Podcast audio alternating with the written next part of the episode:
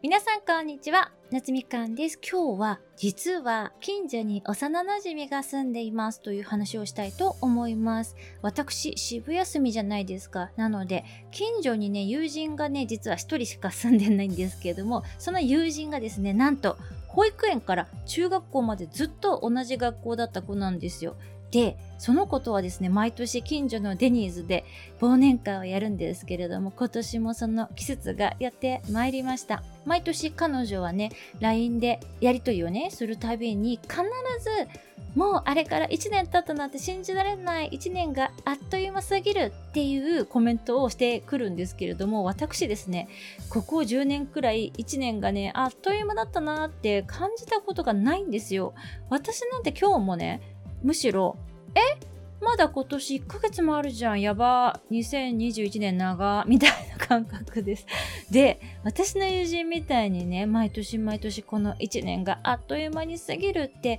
感じられるのって、めちゃくちゃ日々が充実してるって意味だと思うのでね、すっごい羨ましいんです。もう本当に羨ましいです。私もそんなね、あっという間に時間が過ぎちゃうっていう経験がね、したいですよね。皆さんもね、ご存知の通り、私なんて週にね、15時間以下しか働いていないので、しかもね、通勤もほぼないので、毎日めちゃくちゃ膨大な時間があるんですね。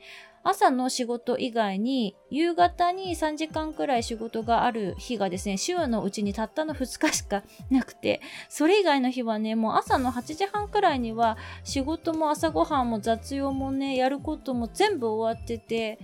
ああ今日これから夜まで何しようって毎日悩んでるんですよ。この毎日何をしようか考えるのってすっごい辛いんですよ。毎日ぼーっとしているのは罪。小さくてもいいから何かしら意味のあることをしなくちゃいけないっていう、まあ、脅迫観念みたいなものがあるので、これね、定年退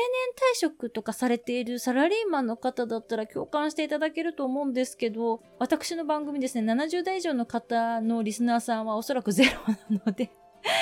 私のね、この番組今聞いてくださってる方はきっと誰もね、共感していただけないんじゃないかなと思います。幸い仕事以外にもやることはある程度はあるんですけど、毎日を忙しくするのって無理じゃないですか。だから日々があっという間に過ぎちゃうって感じられるのってねすごい充実した毎日を送ってるんだろうなとね幼なじみの友人と会うたびにものすごく羨ましく思ってしまいます。あとは彼女はねさすが私の地元出身ということでものすごく保守的でですね真面目な子なんですよ。だから会うたびに毎年ね基本的に私の話は何も理解できないっていう様子で 聞いてくれています。そりゃあね、まあ、コンサバな方にはですね私のライフスタイルはね絶対に信じられないですよね。ね毎回会うたびにその彼女のね理解できないっていうリアクションがとても 面白くてその彼女の姿を見るたびに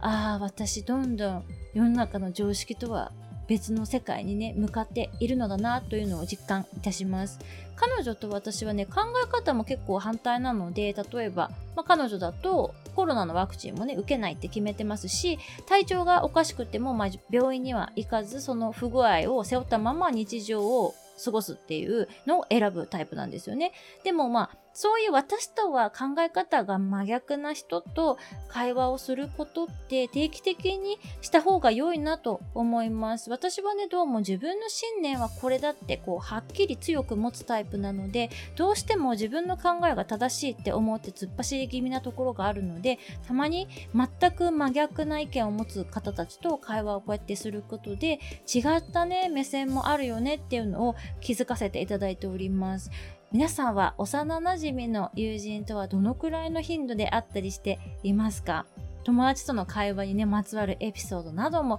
コメントとかでシェアいただけると嬉しいです。それではまた次のエピソードでお会いしましょう。バイ